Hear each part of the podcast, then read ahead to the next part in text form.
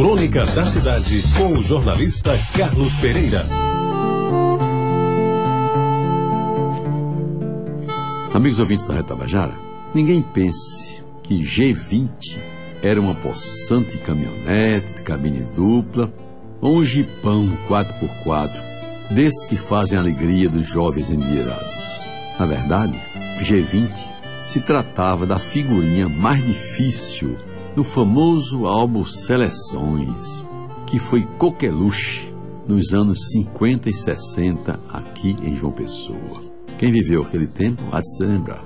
Para os que não viveram naquele tempo, é bom esclarecer que uma empresa nacional lançou, com incrível sucesso em todo o país, um álbum de figurinhas que, a, a semelhança do que aconteceu com jogadores de futebol e de artistas de cinema, nas suas vinte e poucas páginas, tinham espaços para colagem das figurinhas que eram compradas em saquinhos de cinco unidades, bem lacrados e tidos como invioláveis. Como se faz hoje com a Copa das Confederações, com a Copa do Mundo, enfim, o passatempo que levou milhares de pessoas à compra do álbum das figurinhas encantou por muito tempo crianças adolescentes e até figuras maduras e absolutamente respeitáveis, como é o caso da personalidade objeto desta crônica.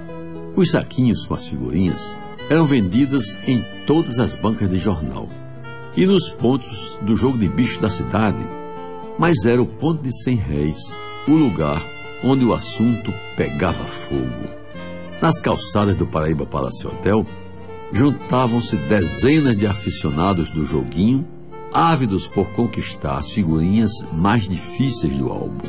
Ali se processava uma verdadeira feira dos chamados refugos, aquelas figuras que mais saíam e que eram trocadas pelos circunstantes. Pois bem, nessas atividades de compra, venda e troca, se estabeleciam verdadeiros negócios, pois é preciso dizer que quem completasse o álbum com a colagem de todas as figurinhas ganhava prêmios valiosos, um dos quais era uma poçante geladeira, artigo raro, a não ser em casa dos ricos naquela época.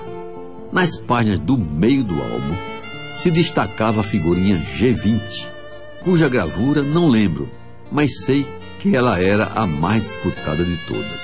Praticamente quem tivesse a G20 teria garantido o prêmio maior do álbum, pois na lei das probabilidades, vim a saber muito tempo depois, quando estudei o cálculo da probabilidade na escola de engenharia, a G20 existia na proporção de uma para 10 mil das outras menos votadas.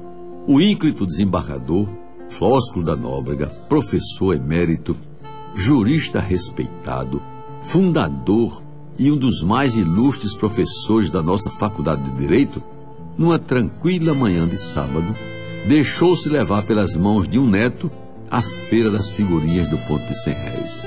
E sem absolutamente se dar conta de que aquela não era sua praia, entrou na disputa das figurinhas mais difíceis. Em certo momento, meus amigos, no meio daquele burburinho, com as mãos cheias de refugos sem nenhum valor, e, instruído pela inocência do seu neto, propôs a um dos mais experientes e maneirosos litigantes simplesmente trocar um punhado de refugos pela famosa G20, disputadíssima e cujo valor era aumentado a cada hora naquele leilão. Agora preste atenção. Fazendo um ar de absoluto desprezo pela figura nobiliárquica do desembargador, que mesmo nesse sábado mantinha-se de terno completo, com gravata e tudo, soltou uma lera para a proposta feita pelo professor Flósculo. Olá, velho, você quer dar uma de João sem braço? Por que não vai para casa cuidar de suas galinhas? Ou disse coisa semelhante que fez o nosso desembargador corar de vergonha. Meus amigos, restou ao professor Flósculo dar meia volta, puxar o neto pelo braço e empreender o retorno à sua casa na Rua da Palmeira, ali bem perto onde é hoje o fórum, não sem antes lançar um olhar de súplica àquela patuleia enfurecida, como a lhes dizer sem remorso: Me perdoe, por favor. Eu não sabia que a tal G20 valia tanto. Juro, mas juro mesmo que jamais pensei em enganar alguém. Você ouviu Crônica da Cidade com o jornalista Carlos Pereira.